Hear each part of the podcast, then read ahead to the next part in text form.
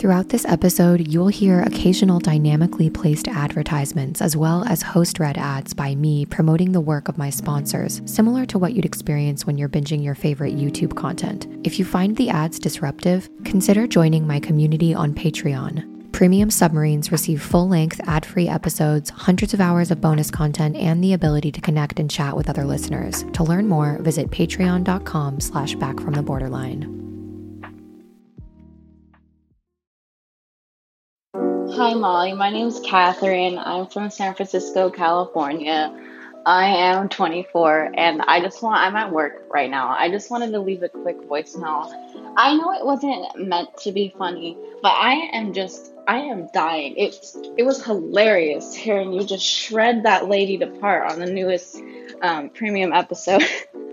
especially when you're like when you put that quote it's like when you when you what when you have it when you when you oh my god yeah just thank you you released a lot of serotonin in my brain making me laugh that hard this morning thank you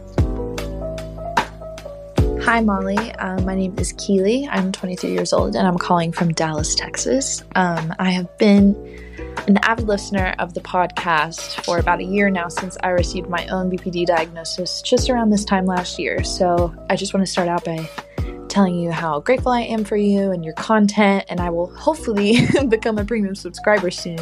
Um, I'm actually a financially independent college student. I'm going to school to be a teacher, so got some other um, things on my plate for sure, but this podcast is up there on my priorities for sure.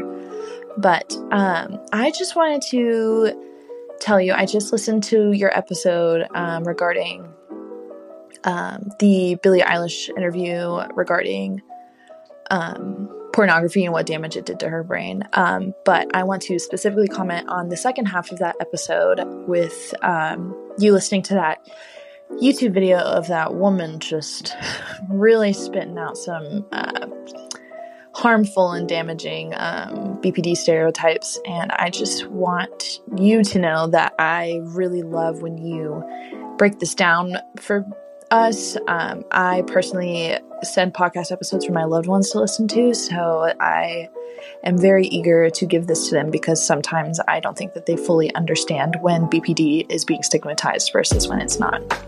But I love you.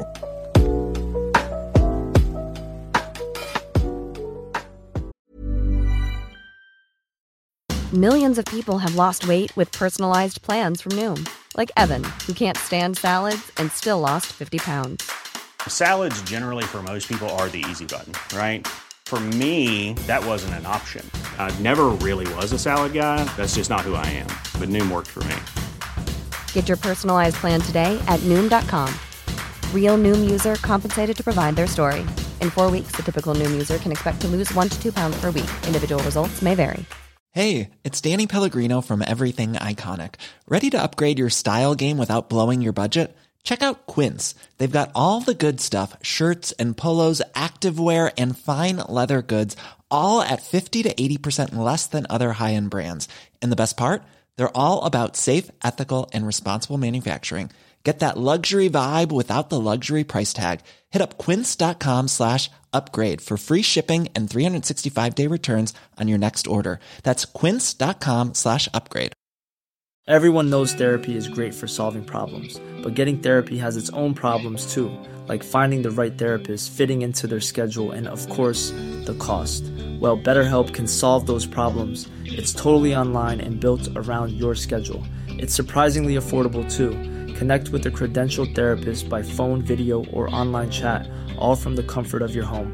Visit betterhelp.com to learn more and save 10% on your first month. That's BetterHelp, H E L P. All this focus focus is supposed to be scientific. Hello, everyone. Welcome to Back from the Borderline, the podcast that helps anyone who identifies with the symptoms of BPD overcome their biggest obstacle, themselves. I'm your host, Molly, and I'm here to help you realize that anyone, even you, yes, my fellow emotional, messy human being, can come back from the borderline. I want to give huge shout outs to both Catherine and Keely for the voicemails you heard on today's intro. I've received quite a bit of feedback from quite a few of you about how much you loved last week's episode, particularly the last half of the episode where I react to a pretty awful and stigmatizing YouTube video of a woman who positions herself as a trauma coach who helps people overcome what she calls borderline abuse. And Catherine, you mentioned that it wasn't supposed to be funny. To be honest, it kind of was funny. And as a little side note, that viral clip of that little boy that I played saying like, "Would you? Could you? If you would, I?" Like, is me and Zaz's inside joke. Whenever I stumble around for words, Zaz is always like, "Would you? Could you? If I?" And we crack up, and so I had to use it in the episode. I played it for Zaz, and he was like, "This is the best shit I've ever seen." So it totally was supposed to be funny because what else can we do but laugh? It's actually the healthiest reaction we can have to all of this stuff. And as Keely mentioned in her voicemail, she plans on sharing this episode with friends and family so that they can better understand what stigmatizing language looks like in real time. That's the best way we can battle stigma and better advocate for ourselves for people with formal diagnoses of BPD or who just identify with the symptoms.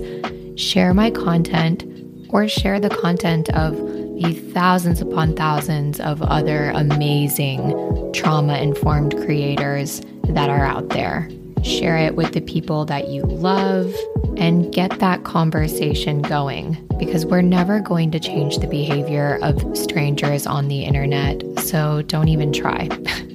and speaking of strangers on the internet, Today on the podcast, we're going to be talking about how recent changes to social media algorithms may impact your emotion regulation and what exactly you can do about it. After that, I will be responding to a recent listener review that inspired me to finally tackle some of these frequently asked questions I'm receiving about my personal views on the harm caused by the BPD label and why I don't find the phrase borderline personality disorder particularly empowering. We'll talk about how we can challenge our deeply ingrained beliefs and overcome certain cognitive biases that actually might be becoming a blocker in your own recovery process. And we'll finish up by answering some listener emails and voicemails about how communication is a skill we all need to develop. Nobody's just born with amazing communication skills. And how to start over and start fresh in a relationship after BPD symptoms have broken down a lot of the trust and intimacy. Also, over on the premium version of the podcast, I've been walking my subscribers through each step of something called the Hero's Journey, which is a spiritual recovery process that has been by far the biggest factor in the reduction of my BPD symptoms.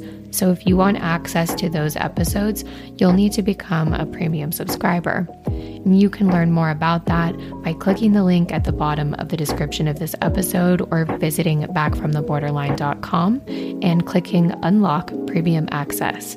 You'll not only be able to start the Hero's Journey series, but you'll also be able to check out the best of the Back from the Borderline podcast there, as I put an incredible amount of research and effort into the episodes for my premium subscribers. So, with that out of the way, let's go ahead and dive straight into the podcast. I want to talk first about this social media break that I'm on. And this social media break started as a break, but now it's starting to turn into a more permanent decision. The longer I've been off social media, specifically Instagram, because for me, I never even dipped my toe into the TikTok world because I know that would have been like a swift addictive decline for me. Instagram was my main addictive platform of choice. I created so much content for Instagram. It took me so long to create that content. And I found myself just being sucked into it. So a few weeks back, I decided I'm going off. And I cannot believe the difference in my mental health since I've stepped away from Instagram. And so I'm not sure if I even really want to go back. I think many of you will have noticed, specifically on Instagram, when Facebook and Instagram began, it was a good way to keep up with friends. That's what you would see when you would log in updates from your friends. I remember when that was the case, I did find myself logging onto social media and after I logged off I felt good. I was like, okay, I I loved seeing these pictures of my little cousins or seeing what my friend was doing that day. I left not feeling shittier. Could my time have been better spent not seeing what breakfast my friend from high school was having? Yeah, probably. But I noticed just a different shift in social media lately. And I came across this article on Medium that now helped me put words to this shittier feeling that maybe we've all been having. And this article is by this startup founder and investor. And he's talking about how social media is shifting from social media to something called recommendation media. And as I'm sure you know, the company Meta is now what Facebook is called. And if you know, Facebook owns Instagram as well. This article was released on July 27th, 2022. So it's come out relatively recently. And in the last couple of weeks, Meta formally announced that Facebook and Instagram news feeds would be shifting towards more of an algorithmic recommendation based model of content distribution. And this impacts what you're seeing and the quality of experience you're having on social media. If you've been on Instagram at all, you've probably seen this post floating around that says, Make Instagram Instagram again. Stop trying to be TikTok. I want to see cute photos of my friends. Sincerely, everyone. so even if you don't know about it and you didn't know what recommendation media was, or you didn't know officially that this algorithmic change went into effect, you can feel it. Officially, there is less emphasis on friends and seeing what your actual friends are up to and now what you're seeing is this carefully curated algorithmic experience that's trying to match the perfect content for you at the perfect right time. And that is what recommendation media is. And this is now the new standard for content distribution on the internet. These apps are trying to show you exactly the right thing at exactly the right time to keep you on their app as long as possible. For example, if you are liking some posts about movies, your social media app is going to say, whoop, they love movies or they love cats. And they're going to show you a ton of cat related content because that's what captures your attention best. And recommendation media also means that these platforms can decide what you won't see.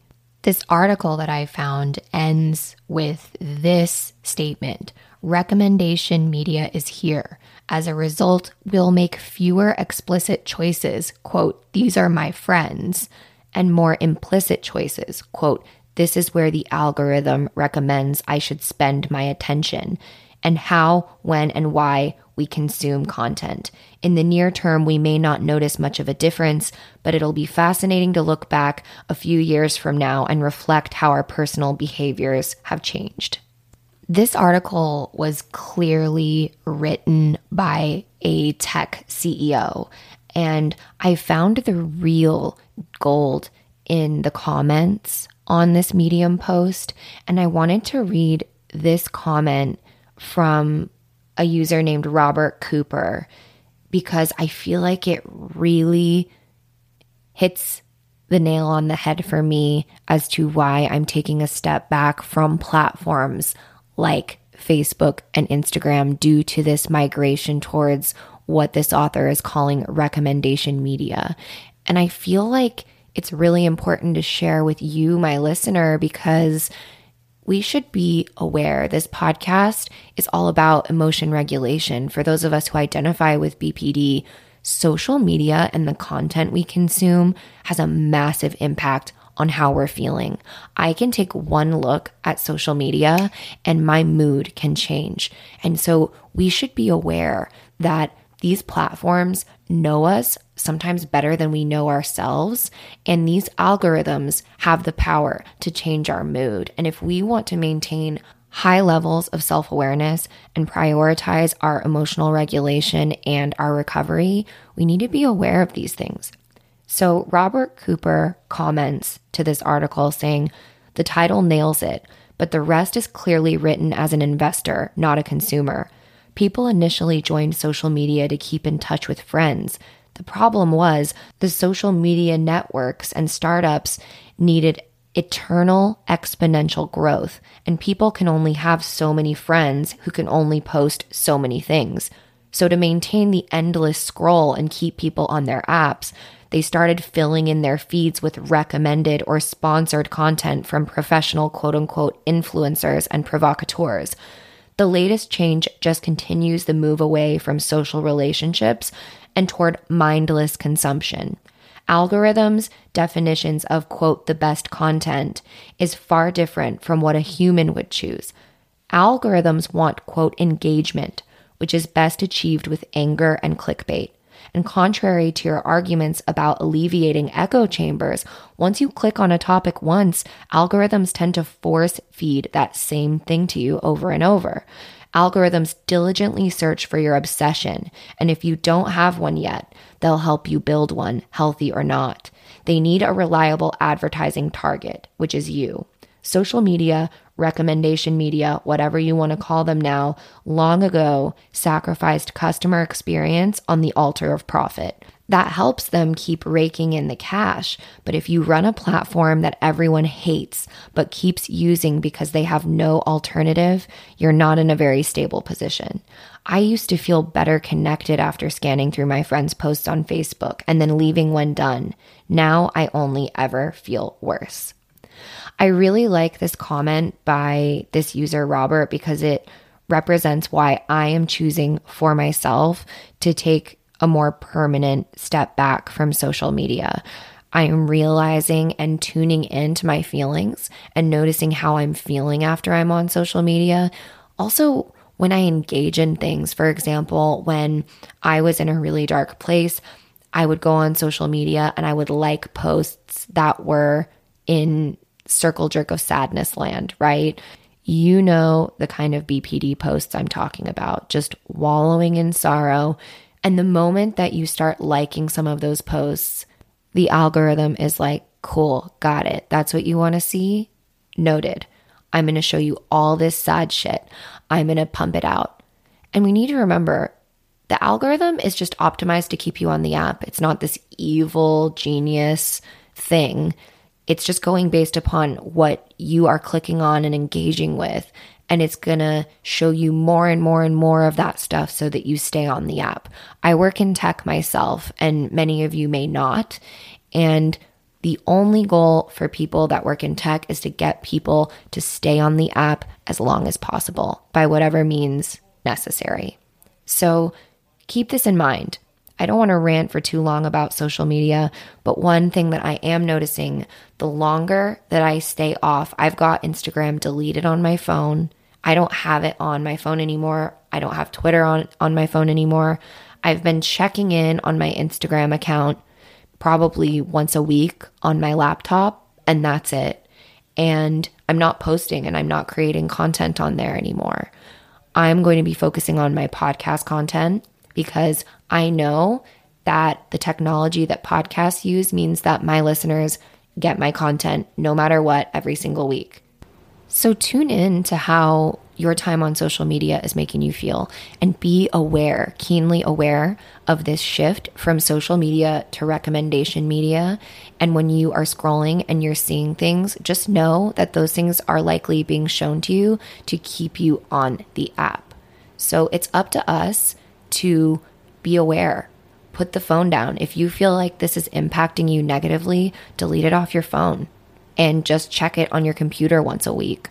do a huge cleanse, delete certain accounts that you're following, certain things like that. But now, with this recommendation media shift, even things that you aren't following are being pushed to you on your social media app. So even cleansing out who you follow isn't even as effective anymore. There is a quote I came across ages ago, and it says something like, Where your attention goes, energy flows. And I think that that is something important to keep in mind when you're thinking about your consumption of content and social media. So, where is your attention flowing this week? And know that wherever that is, that's where your energy is going. And for those of us who are in recovery and identify with BPD traits, especially if you're at the beginning of your journey, you need to be hyper aware of the things that you're consuming. The next thing I want to talk about is a review I received on the podcast this past week. It's a slightly critical review, and I love hearing other people's opinions, and I'm so grateful that this listener shared it. But there are some things I want to address because this review probably represents the most common criticisms I received to the podcast, and I want to address them personally. What better way for me to just respond? So let's just read what this listener shared. The title of the review is Good Info, a bit heavy on the spin, and it's a three out of five star review. The review states this I definitely appreciate that a BPD podcast exists. It's well researched, covers a wide range of topics, comes out regularly, and is very grounded and not over dramatic or overly coddling. There's a lot to be said for that. But as much as I'm in this phase where all I want to do is absorb all information that exists about BPD, this podcast is a bit difficult for me to listen to because she spends so much time talking about her opinions. I understand that she doesn't want the BPD diagnosis to exist, even though the existence of the diagnosis is what brought us all together and why she has a podcast in the first place. And I get that she doesn't believe people can have a disordered personality, although I think I have a heavily disordered personality and I'm fine with it. To each their own. But some people, me included, found unbelievable relief in the BPD diagnosis. When I discovered it, started doing research on it, connecting with communities, and was finally diagnosed, it was the first time in almost my 40 years of life that I've ever felt seen, that any of the chaos that I've lived made any sort of sense. I couldn't be more grateful to the label exists, and there is so much information, resources, and community around it. I get that a lot of people have been harmed by the stigma. I appreciate that I'm fortunate not to have been because I was really well informed about this world and knew how to navigate it before jumping into it. And maybe someday they will change how they refer to people with BPD traits, and new label will be some combo of ADHD, autism, and CPTSD or something or something, ACEs but I don't think we need to turn on the label that so many people find comfort in, feel seen by, has legitimate treatments associated with it that really work, and helps us find one another because the stigma is so bad. I have no idea who I am. My personality and moods and relationship are in disorder, and it's okay. It's not a crime to have different opinions. Hers is hard won, and I respect that. I would just have an easier time listening if she didn't spend so much time talking about them and put a little more emphasis on factual information because her perspective just doesn't reflect my experience. At the end of the day, we all want the same thing education that fights against the ignorance and stigma that harms so many people with BPD. We just have different perspectives on how to get there. I think the stigma that we should be fighting with research and education, and I don't think that requires putting a useful diagnosis out to pasture. But she's out there every day working towards our shared goal of a world that doesn't hate on people with BPD so much. And I'm just here writing a review on Apple Podcasts, so what do I know?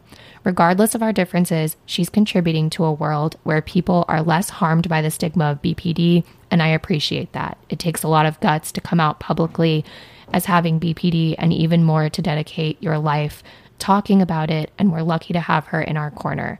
Maybe there's a happy medium in there somewhere. First, I just want to thank this listener, if you are still listening to the podcast, for this review. I appreciate you sharing your thoughts. But because it's my podcast, I'm going to share my thoughts on this because I think it is worth addressing in full. So, the first part I want to talk about is the piece that says that This listener said that my podcast is difficult me, for me to listen to because she spends so much time talking about her opinions. This is my podcast. I literally set this podcast up to share my experience and my opinions. If you are interested in hearing totally above board, straight from the American Psychiatric Association, there are plenty of places that you can go online to get that information. This podcast is not for you if you don't want to hear my experiences. This podcast is not a BPD 123 podcast. It is my experiences and my opinions. That's literally why I started the podcast. I will not stop talking about my opinions. I will continue sharing them because that is quite literally why I started this. I'm not NPR. I'm not a journalist. I'm not a news station. And that's not what this podcast is about. The next point that this reviewer brings up is I understand that she doesn't want the BPD diagnosis to exist, even though the existence of the diagnosis is brought us all to, is what brought us all together in the first place. I will say this is a profound point, and it is something that I still struggle with. I completely agree with you here. I have met some of the most amazing people because I have been connected to them. And this podcast helped me connect with you because I used the word BPD. And yes, this phrase has connected all of us. But does that mean that it's the best way to refer to people who identify with these traits? I don't think so. Just because a racism Reddit thread, for example, brings a bunch of people together who have experienced racism doesn't mean that it's a good thing that racism exists. Does that make sense? Just because the, this label that was created by a group of men in 1938 based upon their collective confusion brought us all together doesn't necessarily mean that that label should continue to exist. This reviewer states that they found unbelievable relief in the BPD diagnosis because when they discovered it, they felt seen, they were connected with community, and they found the right research and information and resources. I think that is amazing. And I think that that is a silver lining in the BPD diagnosis. But unfortunately, she states, I get that a lot of people have been harmed by the stigma, and I guess I'm fortunate not to have been harmed by the stigma because I was well informed. To me, that's problematic in itself. Just because you weren't harmed by the stigma doesn't mean that thousands and thousands of other people are being greatly harmed by the stigma. As I have mentioned before, there are laws in place and there are certain prisoners in different states in the United States that aren't even eligible for certain programs or to get their sentences commuted because they have a BPD diagnosis on their medical records. There are people out there who are not able to get life insurance because they have a BPD diagnosis on their records. There are women and maybe men out there too who are not able to get custody of their children because they have a BPD diagnosis on their records. There are people who are being turned away from psychotherapy because they have a BPD diagnosis on their records.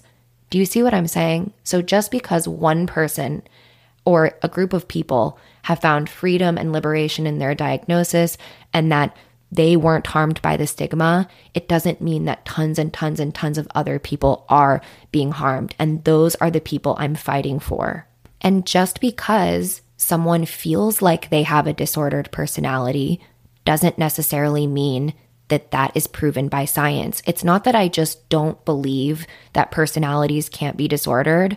That is literally not proven. And I found it interesting that this reviewer asked for me to quote, put a little more emphasis on factual information just because her perspective doesn't reflect my experience. Do you see the conflict there in this statement?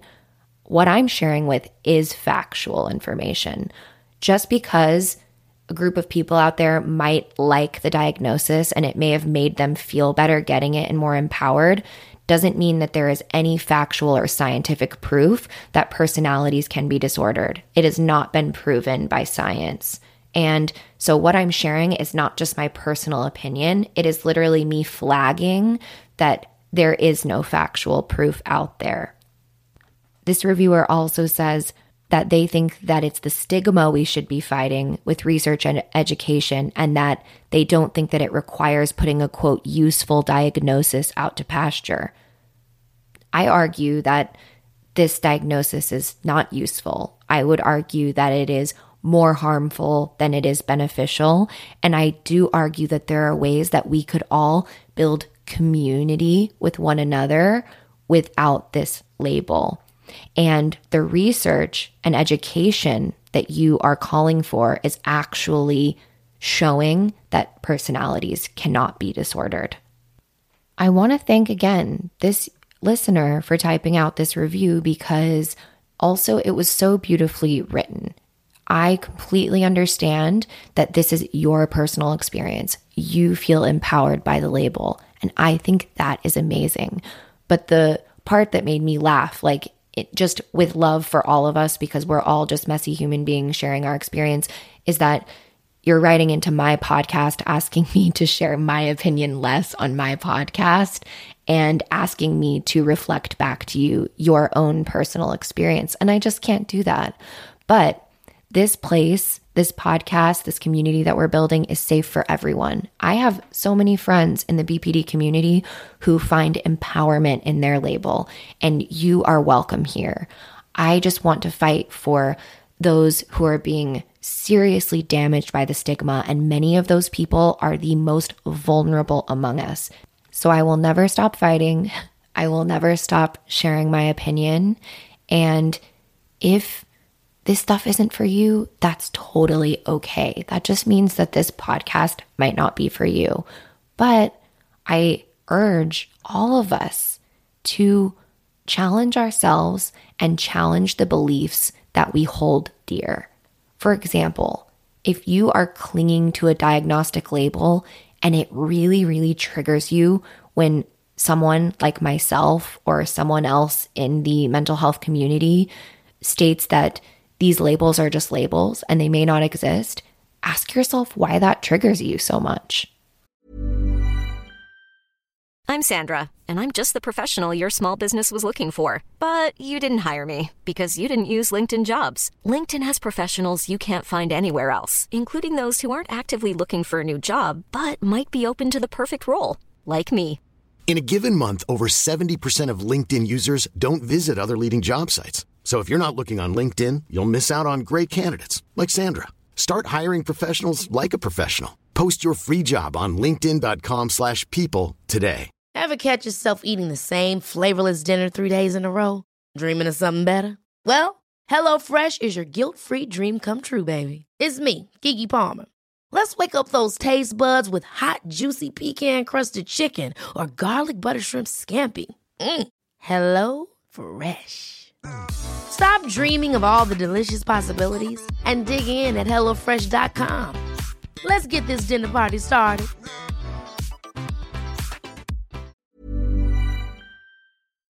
I'm reading this book right now called Designing the Mind, and it's talking a lot about cognitive biases. And I want to read this Carl Sagan quote from this book. It says, The truth may be puzzling it may take some work to grapple with. It may be counterintuitive. It may contradict deeply held prejudices. It may not be constant with what we desperately want to be true, but our preferences do not determine what's true. Another part of the book says everyone has cherished beliefs, and we can't simply will these beliefs away. We have to unplug the desires that perpetuate them. In order to do this, you need the habit of not only noticing the triggers for common biases, but of taking stock of your desires to hold certain beliefs and the intensity of these desires. Notice which ideas you're attached to and which ones you resist. the areas you tend to turn your curiosity away from that make you defensive when they're called into question. Perhaps you feel highly resistant to questioning a certain belief because you're part of a group which is based on that belief. Or maybe you feel like one belief provides you with a critical coping mechanism, one that you'd be lost without. I saved this part of the book because it made me think about this review, and that's why I'm bringing it up. This particular part. Perhaps you feel highly resistant to questioning a certain belief because you're part of a group that's based on that belief. I think that this cognitive bias is where a lot of this criticism of my views of the BPD label comes from. And it's honestly where I've questioned my own self, right? So many of us have found beautiful community around the BPD label. And so when someone says BPD doesn't exist, as in the label is just a label that was created by a bunch of dudes almost 100 years ago and it's not really kind of a thing, even if that is actually the truth, facts state that, this resistance that the book is talking about. We're attached to this idea and we get defensive when this belief is called into question because we are part of a group that is based on BPD. So if BPD doesn't exist, does our community not exist? No. We're still messy, emotional, amazing human beings who have found each other.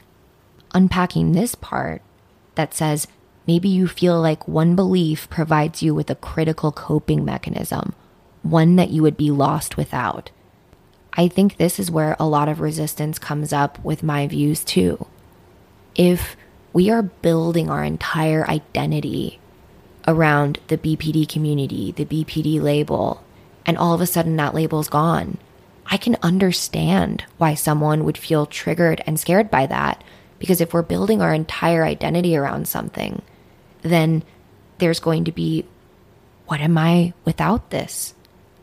If BPD isn't the cause of all my problems. And I've been focusing so much on this. Once it's gone, it's almost like a pillar of my identity identity has been removed.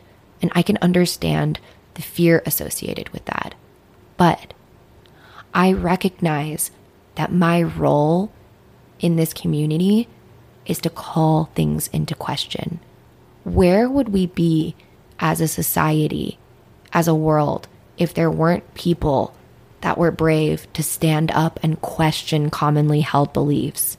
The only reason why I'm here in front of this microphone today is because I have stood up and challenged my beliefs and my cognitive biases.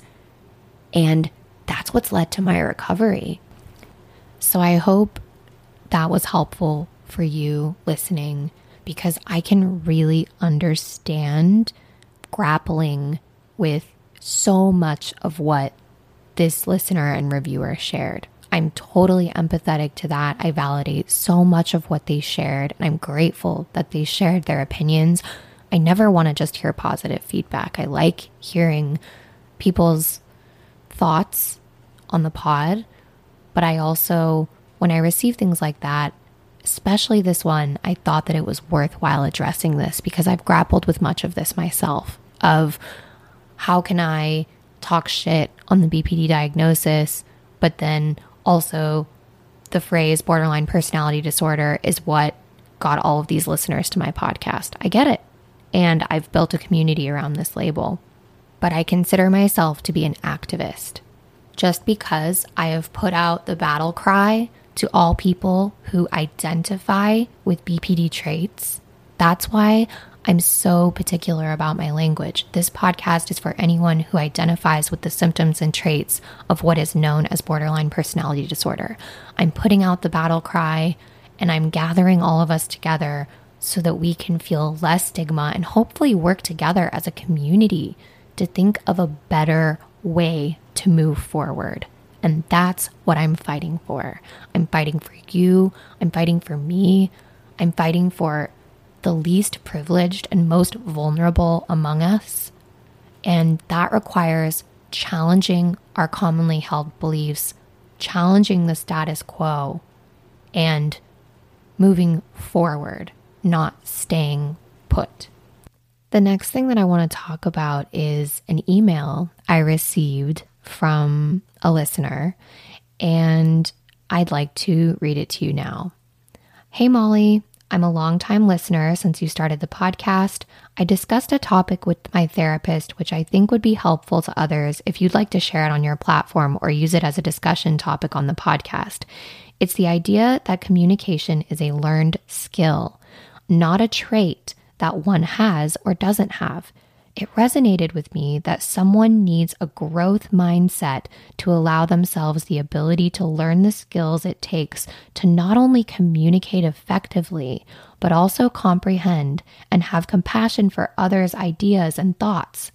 This mindset has allowed me to have an understanding around my struggle to communicate my feelings and emotions, and I think this idea can be beneficial to others that relate to BPD traits. I may leave a voicemail at some point as I see above that you don't respond to all messages, but I'd really love your insight. But I'm also self conscious of my voice. Thanks, Molly.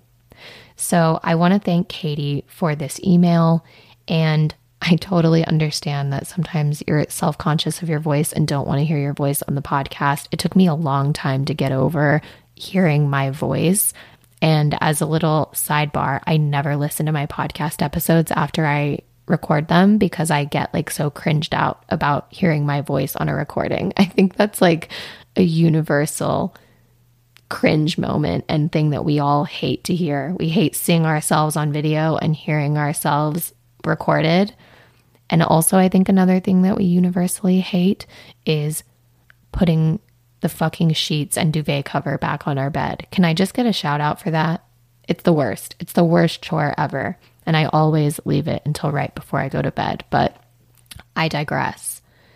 This topic that you bring up, that communication is a learned skill, not a trait that someone either does or doesn't have. And the fact that it's allowed you to really develop some more compassion for yourself and other people is so profound, Katie. And I love that you're talking about this with your therapist. And I think it highlights the importance of therapy as well. Having a strong therapeutic relationship, if it's something that you have access to, is so important because it allows you to have these breakthrough moments. And some people really need to talk it out with another person.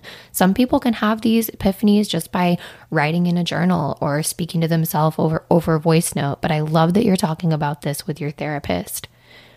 We are not born amazing communicators. We are not born with all of the skills of interpersonal effectiveness, these are things that are learned. And so many of us grew up in environments where our parents didn't know, their parents' parents didn't know, and it just creates this belief that we're somehow broken or flawed or ineffective. But if there's anything I've learned by throwing myself into self improvement over the last few years in my recovery, is I've been watching and reading people that inspire me that are amazing communicators, deeply effective people who just excel at interpersonal skills. And if there's anything I learned, is that this took a lot of work. A lot of these people spent years and years in therapy. They're reading about this, they're putting these skills into practice. This is why I feel like the world would be a much better place if every single child was taught DBT skills in school. Why are we not taught about our emotions and interpersonal effectiveness in school? Because these are skills that need to be learned. It doesn't mean that you're broken or faulty. It's just you need to practice. Becoming interpersonally effective is just the same as learning an instrument. You're not going to expect to pick up a guitar and just be able to play immediately. You have to come back to it every day. It's probably going to sound like shit at the beginning, and then it's going to slowly but surely get better and better. I don't know if you any of you have ever played Sims, but you know when you have a Sim sit down and learn the guitar and you can like speed up the time and you watch them like really quickly start it starts sounding it sounds like shit when they're playing the guitar and slowly but surely you can start hearing better songs. And then soon enough after you fast forwarded 5 days your sim is like playing like a boss. This is like interpersonal communication skills. It's going to be rocky at first but you have to practice and you also have to read about it. There are communication frameworks there's a book called Nonviolent Communication that I recommend everyone read that in, in, on earth, but especially people who identify with BPD traits. So I want to thank you, Katie, for reaching out and sharing this because it's really important. And I love that you pointed out that it's helped you develop more compassion for yourself because when you have like a shitty interaction with someone or you lose your cool or you you split or whatever, it's so easy to think I'm never going to get better at this. I suck. I'm useless. But this growth mindset that you talk about, instead of saying that to yourself, you can say, "Okay. Yep, I didn't handle that situation as I wanted to. I wasn't able to put some space between my feelings and my reactions that time." But how can I change the outcome next time? This growth mindset. I didn't learn these skills growing up, and I'm just starting out. I'm going to get better with time. And it allows you to have more compassion for other people that you interact with too. People that used to frustrate you or really trigger you, you can look at them as just other messy human beings that don't have these skills either. And it's just not worth disrupting your peace, wondering how you can change them. You can only control you. And just know that nobody learns these skills really growing up. And if you see someone who is incredibly effective, it means that they've put a lot of work into it. It doesn't mean that you can't get where they are. Now, everybody's different. I'm not saying that if someone is an incredible TED Talk speaker that you're going to get to that level, right? We all have different skills and different strengths naturally, but you can get better with practice at anything. So, the next thing I'd like to do is play a couple of voicemails from listeners. And this first voicemail is from Laura. Hi, Molly. My name is Laura. Um, I'm a 29 year old that lives in Boise, Idaho. Um, I got diagnosed with borderline within the past month and have known for a little bit over a year just because I deal with suicidal ideation when I perceive abandonment and it's pretty intense. But I actually wanted to talk about your limerence post.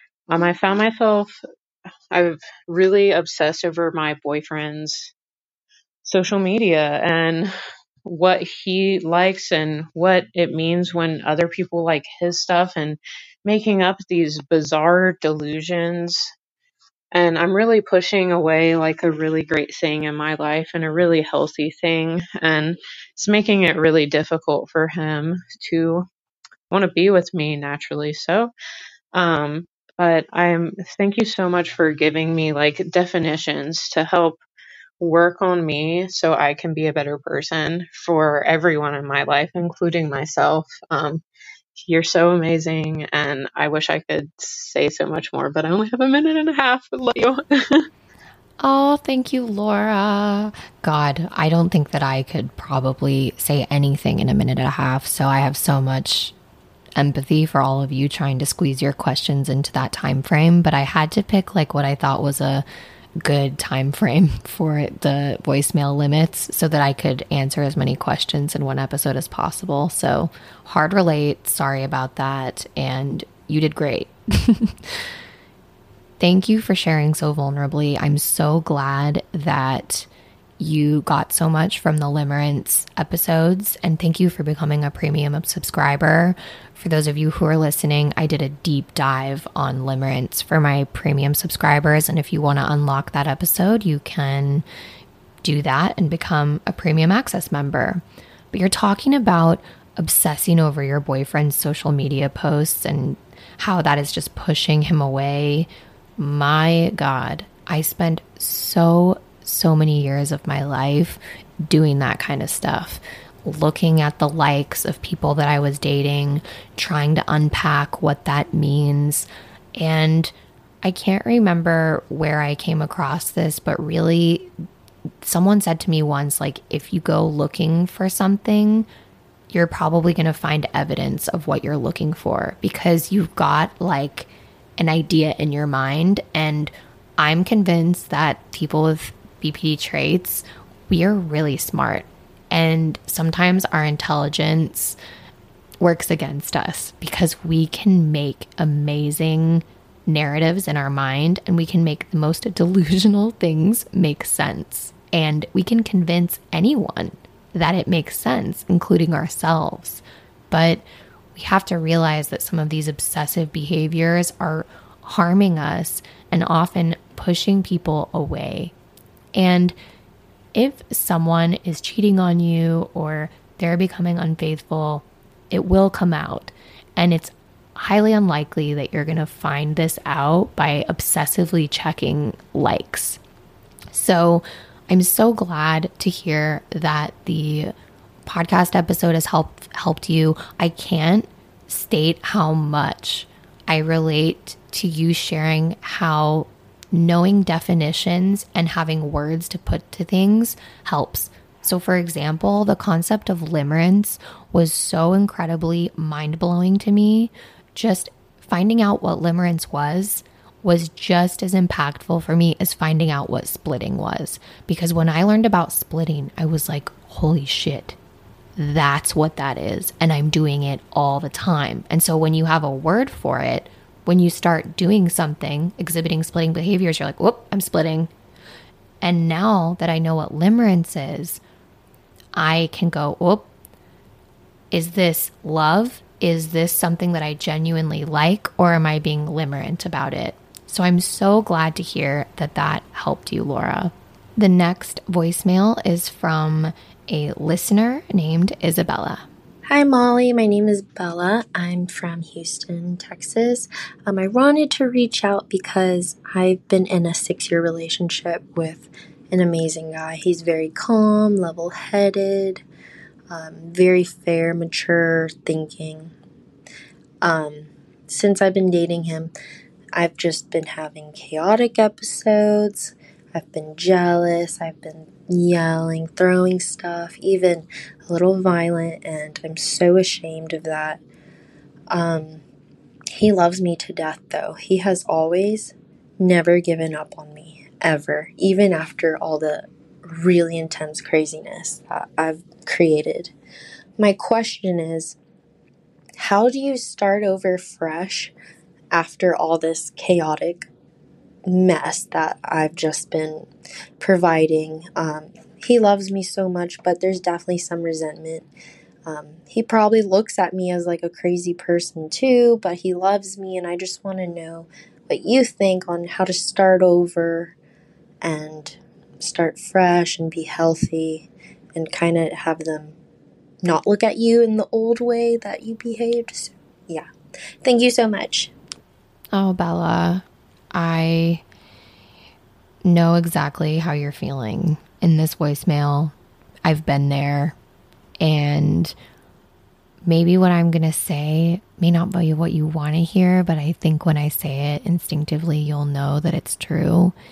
Is that all you can do is show up and prove in your actions that you are someone who is starting to learn how to put some space between your big feelings and your big emotions, learning to identify those within yourself, and then choosing a different reaction instead of letting your emotions completely yank you around. And if I were in your shoes, and I was. So what I said was that to Zaz, who's my partner, after he came to me and shared that he felt emotionally abused by me. And if you're a long term listener of the podcast, you know this whole story. But there was essentially like a breaking point where I had to change my behavior. And I had done all the quote unquote crazy things that you mentioned, and something had to change. and what I said and what might be helpful for you to hear. And I'm sure you'll find a way to share it in a way that fits you and your personality and your journey. But I found that communicating this message was helpful. Letting your partner know that you are aware of your behaviors and that saying to them, I know that words might not be effective right now, but what I'm going to do is I'm going to show you in my behavior that I'm going to start learning to be more aware and tuning into my feelings more. And I'm going to start learning to put some space between those feelings and my reactions. And I just want to thank you for sticking by me and just know that I'm telling you this, but I'm going to show you in my behavior and you're going to see those changes. And then it's going to be up to you to show up every day in a different way. And when you slip, quickly take ownership for that and say, look, I'm bound to slip up. I recognize what just happened and it's part of the process. And then it's just going to take time. It's been about two years now since Zaz approached me with that kind of ultimatum. And I'll tell you what, it was a year where Zaz was still kind of in shell shock over my old behaviors. And only just now, a couple of years later, it's not like he's bringing up all the old stuff that I used to do anymore. But there's going to be some time where it's almost like they are a little bit traumatized and nervous and it's almost like they're on edge. And I hate to use this BPD stereotype, but it really does feel like walking on eggshells. Unfortunately, a lot of our loved ones do feel like they're walking on eggshells around us. Zaz made it very clear to me that he felt nervous about my reactions, not for his safety per se, because I wasn't a violent person, but I was emotionally violent, if that makes sense. Volatile is a better word for it. Zaz couldn't feel safe sharing his genuine thoughts and feelings because he had to weigh is it worth it in his own mind? He, he was saying these things. Is it really worth it for me sharing this because Molly's going to freak out if I say this, or she's going to turn it into something that it's not? And I hated the fact that the person that I loved so much was having to filter his thoughts and feelings because he couldn't trust that I could just sit with his feelings and be there with him. So I hope that's helpful. It's taken a couple of years for this relationship to turn away from being the Molly show, being all about my big emotions. And now I feel like we're working like a real team. Do we have bumps in the road? Do I still have moments of emotion dysregulation that negatively impact our relationship? Absolutely. But those instances are fewer and further between, and they've continued to become less and less disruptive as time goes on. So, Bella, I encourage you to show the difference in your actions and really make this your mantra.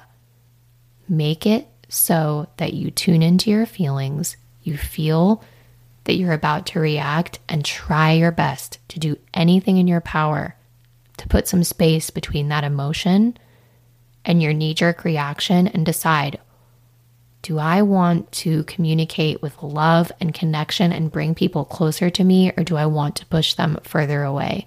It's likely that you want to bring them closer. And for those of us with BPD who are so convinced that we're going to be rejected and abandoned, our knee jerk reaction is often, ironically, behavior that pushes people away and creates that self fulfilling prophecy. We so badly want closeness, but so often our behavior achieves the exact opposite. And it's possible to change that. Just as Katie's amazing email shared, you have to have this growth mindset. These aren't skills that you were born with, but you can learn them. All right, everyone, that's it for today. I really hope that you can take something from what we've discussed today into your week because this stuff doesn't do much if you just end the podcast and then go back to your regular scheduled programming.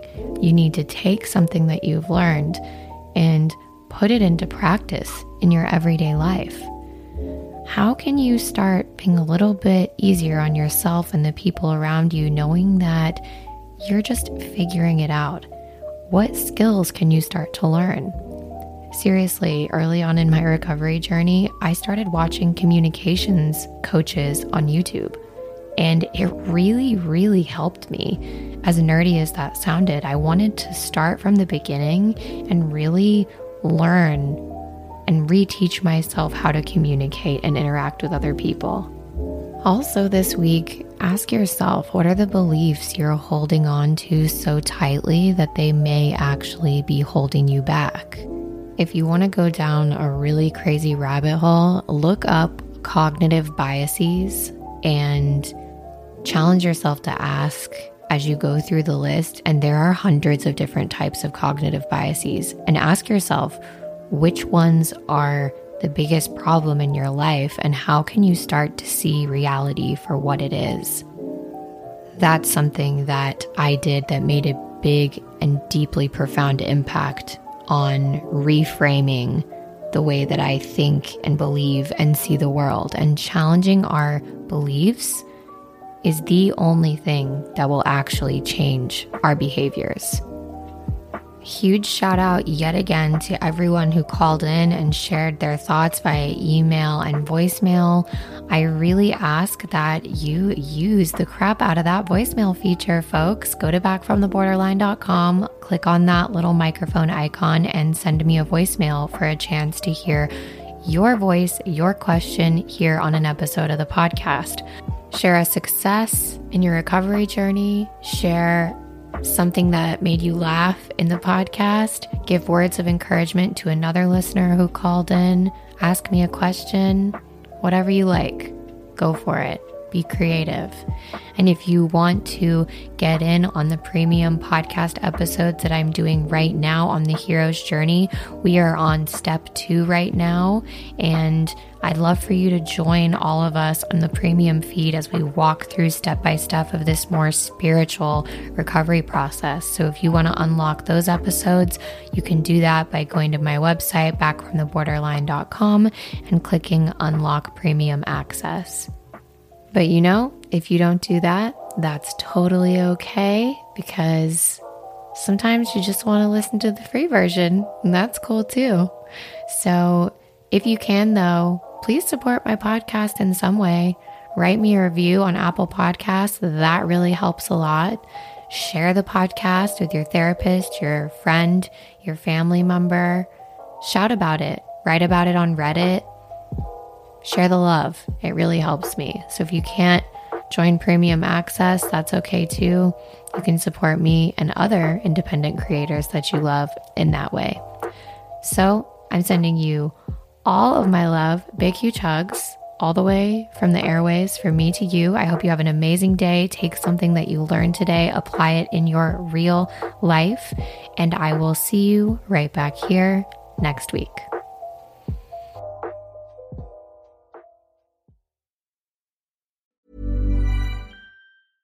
Hey, it's Paige DeSorbo from Giggly Squad. High quality fashion without the price tag? Say hello to Quince.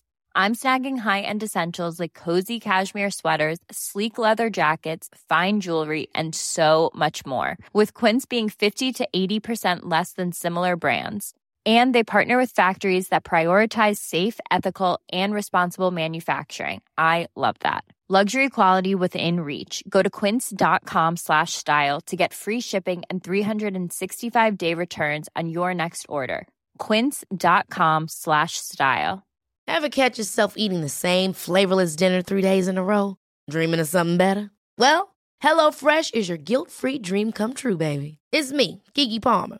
Let's wake up those taste buds with hot, juicy pecan crusted chicken or garlic butter shrimp scampi. Mm. Hello Fresh. Stop dreaming of all the delicious possibilities and dig in at HelloFresh.com. Let's get this dinner party started. Mom deserves the best, and there's no better place to shop for Mother's Day than Whole Foods Market. They're your destination for unbeatable savings, from premium gifts to show-stopping flowers and irresistible desserts. Start by saving 33% with Prime on all body care and candles. Then get a 15-stem bunch of tulips for just $9.99 each with Prime. Round out Mom's menu with festive rosé, irresistible berry chantilly cake, and more special treats. Come celebrate Mother's Day at Whole Foods Market. Thanks for tuning in to this episode of Back from the Borderline. If you'd like to receive my monthly written recovery musings via Substack directly to your inbox, send me a voicemail, join the Patreon community, or check out my Amazon book list recommendations.